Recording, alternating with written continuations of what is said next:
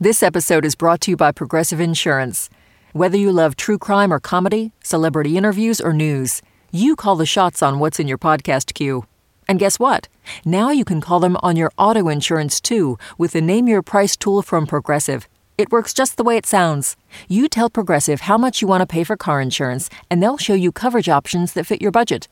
Get your quote today at progressive.com to join the over 28 million drivers who trust Progressive. Progressive Casualty Insurance Company and Affiliates. Price and coverage match limited by state law. Listener supported. WNYC Studios. Oh, y- wait, you're listening. Okay. All right. Okay. All right. You're listening Listening to Radio Lab. Radio Lab. From WNYC. and NPR. Hey, I'm Jad Abumrad. I'm Robert Krulwich. This is Radio Lab. the podcast. What are we going to do today, Robert? I think we're going to get rid of something. And here to tell us um, what and why is producer Andy Mills. Okay, so a while back I was talking with author Sonia Shaw. I I've had a very fraught relationship with mosquitoes for a long time She actually wrote a book about malaria and mosquitoes. called The Fever. And for her, it all really started when she was a kid. Well, I grew up visiting India every summer and Why were you going Um, to India? because my family's from there, all my cousins, all my grand my grandparents, they were all there. Summer vacation. Summer vacations in India with my cousins. All I wanted to do was fit in. But the mosquitoes would always call her out. They knew. There They, was a Yankee in the group. they would just focus on me and so they wouldn't bite my cousins. They would be totally unscathed and I would be like covered in welts. I ended up having to sleep under a mosquito net, which is even more kind of isolating, right? Like we used to sleep on little um, mats on the ground. You know, we would just roll out all these mats on the floor and everyone would sleep like in a big long row, except for me. I'd be like in a corner under this like suffocating net. She says at night when mosquitoes would land on her net, she would think, I hate you. I hate you. But at the same time, I'm not allowed to do anything to them. And here's when you get to the fraught part, because Sonia and her family belong to this religion called Jain Dharma. It's kind of an extreme nonviolent philosophy. You're not supposed to you're not supposed to eat meat, obviously. You're not even supposed to eat any root vegetables because then you're killing the whole plant. You're not supposed to walk on grass because if you walk on grass, you can kill little insects. When you pray, you're supposed to wear a mask so you don't breathe in any like microbes or insects and inadvertently kill them. So I have to act like I'm totally cool with the mosquitoes around me. But every so often, Sonia says, I would see a mosquito land near me. And when I thought no one was looking, I would just sort of mush it with my hand.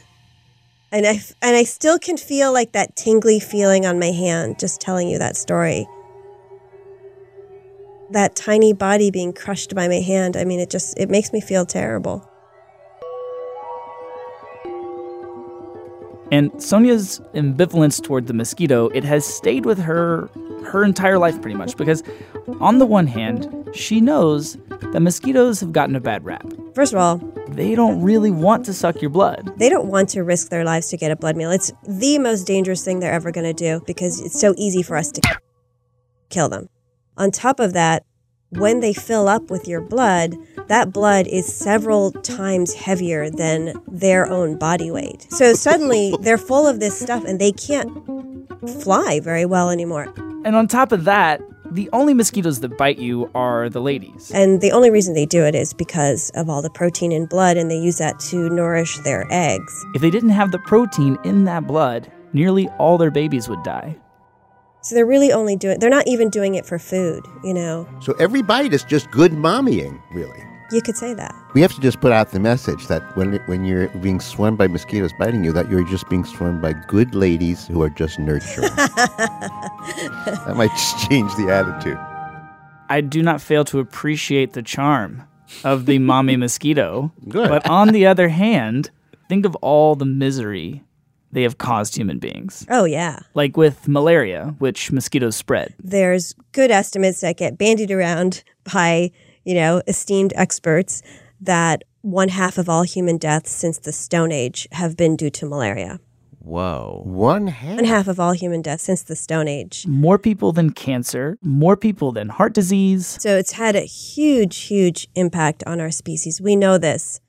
And for me, this is not just some like faraway, sad statistical abstraction, right? Like, y- you know, I used to live and work in Sudan. And while I was there, I saw the children's wards at the clinics and the hospitals. Like, I saw the kids dying of this disease, all from a mosquito. And kind of where I'm headed with this is that, like, in a world where we are losing animals all the time and we are sad about that, like maybe there's this one, the mosquito, that we can actually annihilate. I mean, could this be the creature that we can all agree that we should just get rid of? You can hope for that, Andy, but it's not going to happen because mosquitoes are incredibly fertile. They, you could make a little groove on a rainy day in the mud, and they will have babies in that little patch of It's water. like a baby party. They're like a baby In a party. footstep. Exactly. So there is no Yeah, you way can't wipe you're that going to out. be able. Well, remember, mosquitoes, you know, they um, reproduce really fast. A typical mosquito only lives for like a week or so. So many, many, many generations are evolving as we're throwing chemicals at them. And as soon as one evolves some way to withstand it a little bit better, that little creature sort of sweeps its genes throughout the population and that can that happens within like a few years like so three five seven years is kind of the time horizon for when you start using a chemical against a mosquito to when the mosquito population becomes resistant to it Wow. Well, that's a problem. it's a problem But, but, what if I told you that we had gotten to the point where we could solve this problem? Oh, you'll have to show me an example. Oh, that would make me so happy to show you. Wow. I sent reporter David Baker down to this small town in eastern Brazil to check out this factory. And here is the mosquito factory. And just as we come in, a woman with a kind of electric s- tennis racket is killing an insect on the wall. A mosquito factory? Yeah, it sounds strange, um, but the world's largest mosquito factory is in Brazil. This is Hayden Perry. Chief Executive Officer of uh, Oxitec. And by factory, he means that this is a place where people actually breed mosquitoes. A very special kind. I think at the moment they're making about four million or so uh, a week. Bom dia. Tudo bem?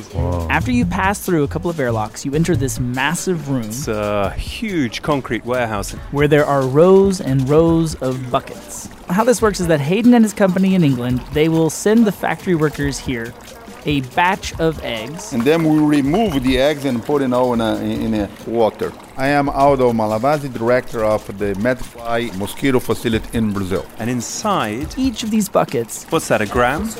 How many? Quanto contém aqui? And then One inside gram. is 80,000 eggs.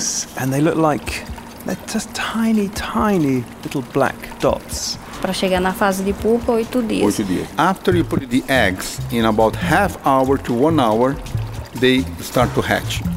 And then we have a small larvae. And now you can see lots of. This is lava. These are lava. Lots of mosquito larvae swimming in the water. Whoa. they look like long, translucent worms with spikes all over their bodies. If someone said put your hand in there, I'm not sure if I would. It's beautiful. Now, according to Hayden, when these mosquitoes grow up and become adults, they will look Completely indistinguishable from normal mosquitoes, except except that they carry this uh, lethal gene. Hayden's company has actually put a tiny little extra special, extra deadly gene inside their bodies, which So here, uh, you can actually see. At a certain point in David's trip, one of the factory workers they brought over this special UV light and they shined it over the larva. oh, goodness me. It's like something from Alien. It's like wiggling lava that is full of these kind of globules that are glowing red, like from inside its body. Those are the genes that are glowing? Yes. Wow. Hayden and his company, they have genetically engineered this glowing red gene so that when it turns on, It actually produces a certain protein inside of these mosquitoes, the gene starts cranking out these proteins more and more and more and more until the cell basically goes out of control. and the insect dies. So does that mean these mosquitoes uh, are going to die? No, this is the evil genius part. They turn off this gene temporarily. Then, in another room in the factory, Okay. they hatch the babies, grow the mosquitoes in these test tubes. Thousand perhaps of these plastic tubes. Inside are mosquitoes, loads of them. Then they separate, Pupae females and males. Females and males, okay. then they take just the males, Put the males um, into little pots. they take the pots out into cities and towns and every few hundred feet They shake these pots out. and release the mosquitoes into the wild. Those males, they go out there, they are just tuned in to finding females. Remember, those are the ones that bite. They tune into the wing beat, and off they go, find a female. They're satisfying their biological urge to mate. Then the female will go off and lay her eggs. The eggs will hatch. And then inside each and every one of those little babies, the gene will turn on. They'll start pumping out those proteins. The cell goes out of control. and larvae will die before they become functioning adults. So instead of that female laying 100 eggs at a time or up to 500 in their lifetime, she lays the same number, but they die. And they're actually doing this? I mean, they've released these mutants into the wild? Um, yes. To give an example of the last trial, they were working in um, a town called Mandakaru, about 3,000 people there. Mendicaru is this small town in Brazil that's had a really terrible time with the disease that the mosquitoes spread there called dengue fever, which can make you Feel as if your bones are breaking, and it can sometimes cause bleeding from the eyes or ears. and in kids, death. Now they've tried bed nets, they've tried chemicals. They try everything. Nothing's worked because in the past decade, what you've seen is cases of dengue going up and up and up. Yeah. But in 2011, They started releasing uh, our, our males. all across town, they released these mutant males. And then they waited.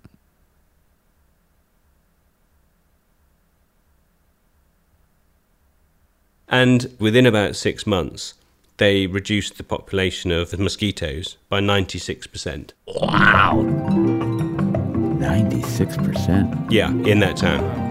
So in six months, you pretty much eliminated the, the mosquito population. And this wasn't just some one off thing because the next year, after the rainy season, Instead of seeing that massive explosion of mosquito numbers, which you get every single year, you didn't see any increase at all Wow. because there wasn't a, there wasn't a population there to, to build up.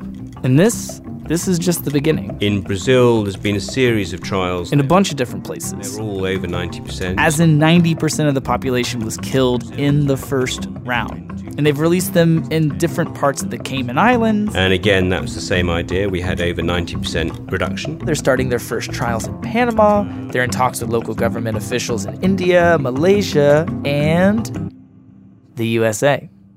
Yeah. Can we just think about what would the world look like without mosquitoes? I mean, California, there's hardly any mosquitoes there. It would it would be like California everywhere. That would be totally awesome. Oh, that's my Right? that's going to be my camp slogan. Kill them all. It'll be like California everywhere. Sonia Shaw. I just want to point out, like you're acting, both of you are acting like the only thing that happens with these animals is they make humans and particularly human children sick. It's not them, it's the parasite. Right. but that's a they're the parasite. ones they're they're the ones who are spreading it. And so if we're, if our idea is you stop the mosquito, you stop the malaria, then I you You I, might I've stop been a really few other things. That's all I'm saying. call David, please, because he, you know, David. Just call David. so we did. That's a really good mosquito impression, actually. Is that David? That's that's, That's David. Oh, we called David. I'm David Quammen. I'm a science writer based in Bozeman, Montana. He's actually been on the show a bunch. And uh, what I slapped was not a mosquito. But the reason that Robert wanted us to call him this time is because a long, long time ago, Many, many, many years ago, David wrote an article for Outside Magazine titled uh, Sympathy for the Devil that wrestled with the following question What, if anything, are the redeeming merits of the mosquito? All the harm that they do, all the disease that they cause, these critters have a lot to answer for. But is that the whole story? Should we therefore dismiss them? Or destroy them. Or destroy them, eradicate them. Did you come up with things to say about this? Well, um, wasn't easy. But I did, yeah. I read, read, and uh, And while he read, he said he did turn up some interesting facts. For example, there is this mosquito that lives up in the Arctic, Ides nigripes, which uh, pollinates Arctic orchids and spreads no disease to anybody. which is nice. But then David made the following argument. Because of their pestiferous disease vectoring, Pestiferous disease vectoring. Whoa. they have made um, tropical forest very, very difficult for humans to inhabit, to colonize over the last 10,000 years. Because every time that we would try and go into those forests, we would get swarmed by mosquitoes and we'd run away. And therefore, they have played an important role in bringing those forests forward relatively intact into the 20th and Hmm. 21st centuries. The Amazon forest, the Congo forest, the forests of Borneo, the forests of Southeast Asia. If there were no difficulties, diseases, threats to the people living in those forests, then those forests would have been turned into settlements, cities, farmlands, much more extensively and much earlier than they have been and are now being. I call them nature's Viet Cong uh, because they are they are the resistance fighters on behalf of the rainforest. Why don't we make it harder for you? Why don't we make you imagine that it's springtime or early summer in Alaska, that there's tundra melting everywhere, that there are hordes and hordes and clouds of mosquitoes, and they're forming a permanent sort of cloud around you. And then Andy Mills comes up and s- offers you the opportunity to eliminate them completely from the planet.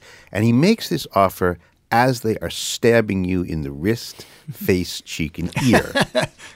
You Okay. would do what? Say I would do these two things. First, I would unzip the mosquito net of the tent, and I would say, Andy, for God's sake, let's have this conversation in the tent. And we would jump in the tent, zip that thing, and then maybe spend about 10 minutes killing every mosquito that got into the tent with us. I admit that. okay, that's now I'd say, okay, now, Andy, we can think about this clearly. And one of the things I'd say was, well, look, if we're up here, just two humans in the middle of this uh, Alaskan tundra, and there are these millions and millions of mosquitoes swarming around us to get our blood. Obviously, we're a small factor on this landscape, and they're a big factor in some way. So, if we were to press a button and eradicate them instantly, it's very difficult to know um, their load bearing significance in the ecosystem because they're playing lots of different roles as parasites, as competitors, as prey. But uh, and but one of the things that Sonia Shaw told me is that they actually don't play a big role in the ecosystem. I mean, I really tried hard when I was writing this book to get a mosquito biologist to explain to me that mosquitoes were useful in their habitats, you know, that they had some sort of ecological role to play that was important. And no one would admit that they had any role at all. They say they're not a useful um, nutrition for bats or fish or any of the other like predators of mosquitoes because their biomass is so small that you know those those creatures would be fine without mosquitoes. Like everyone would be fine without mosquitoes. she might be right about that, but that's not the only ecological dimension we're talking about. That does what not other dimension prove might there be as just as a as a for example? competition. They might be competing with other insects. And if you eliminate the mosquitoes, then suddenly filaria flies become much more abundant. Oh. I mean, when you talk about trying to foresee the consequences of completely eradicating any one species, we just don't know.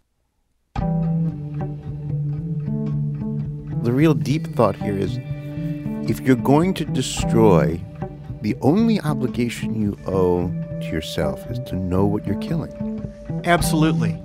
Uh, uh, And by that I mean, yes, to know absolutely the dimensions, the implications of what you're doing. And what I'm weighing on here, Quammen, is that I, like I, I too have been to some of these sub-Saharan parts of of, of Africa, and I just was floored that we have a curable disease and how many like 12 13 14 year old kids were hauled up in this war you know like I agree with you that that's urgently uh, compelling and important, and I feel the same way that something needs to be done, and it's true to some extent. in the end after all the debate i've ended up at this kind of middle ground Well, I think what you're, what we'll aim to do actually. hayden perry put it to me like this We don't have to kill them all everywhere. And in fact, maybe we shouldn't. But we can kill them where we live. Eliminate them in our major urban cities and towns that they no longer pose a threat. We can draw a line and say, you know what, you stay out in the woods, we'll stay here, because the diseases that they're spreading, they will go away if the mosquito goes away for long enough. Because if we get better, like in like in America, we don't get malaria hardly ever because there's no one with malaria that a mosquito would bite and then give that malaria to someone else. Oh. we have a ton of Anopheles mosquitoes, and we have less than a thousand cases of malaria a year. Almost all those cases are somebody like myself who gets sick in Africa, comes back here. Uh-huh. And why is that? Because we hit zero. Well, I mean, close to zero in our cities and towns. Once people stopped having malaria here, mosquitoes stopped getting it and giving it to other people. you just got to hit zero for a while. You know, we just have to kind of police the boundary a little bit better. The mosquitoes can still do their thing. Hmm. We can do our thing. So you don't hate them anymore, is what you're saying. I think there's a way to live harmoniously with the mosquitoes. I mean, we do it in this country, right? I mean, we have mosquitoes and we control their populations in many ways, but we also get bit.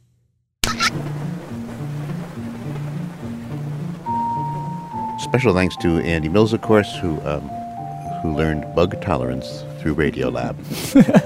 Also, a very special thanks to David Baker, who went above and beyond in the pursuit of uh, mutant mosquitoes. And thanks also, big thanks to writer Sonia Shaw, and to you guys for listening. I'm Jad Abumrad. I'm Robert Krulwich. See you next time.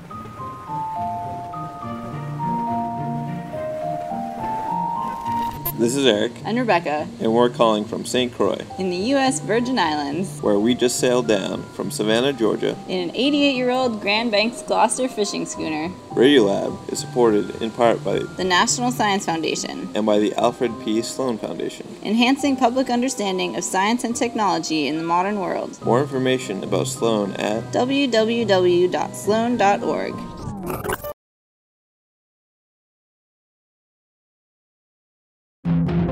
I'm David Remnick, and each week on the New Yorker Radio Hour, my colleagues and I unpack what's happening in a very complicated world. You'll hear from the New Yorker's award winning reporters and thinkers Jelani Cobb on race and justice, Jill Lepore on American history, Vincent Cunningham and Gia Tolentino on culture, Bill McKibben on climate change, and many more. To get the context behind events in the news, listen to the New Yorker Radio Hour wherever you get your podcasts.